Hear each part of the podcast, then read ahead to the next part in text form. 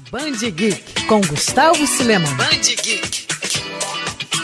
Uma história que começou há muito tempo numa galáxia muito, muito distante. Quando o primeiro filme de Star Wars, Uma Nova Esperança, foi lançado lá em 77, ninguém fazia muita ideia que a saga criada por George Lucas se tornaria um fenômeno mundial.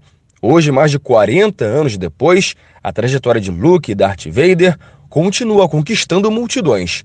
E esse amor dos fãs mostrou ser forte mais uma vez após o lançamento de Star Wars A Ascensão Skywalker, o nono episódio da franquia que desbanca como um final para a jornada, apesar de deixar diversas dúvidas no ar. O longa traz o retorno do Imperador Palpatine, grande vilão da trilogia original, e foca bastante na questão do legado deixado por Luke, Leia e Han Solo.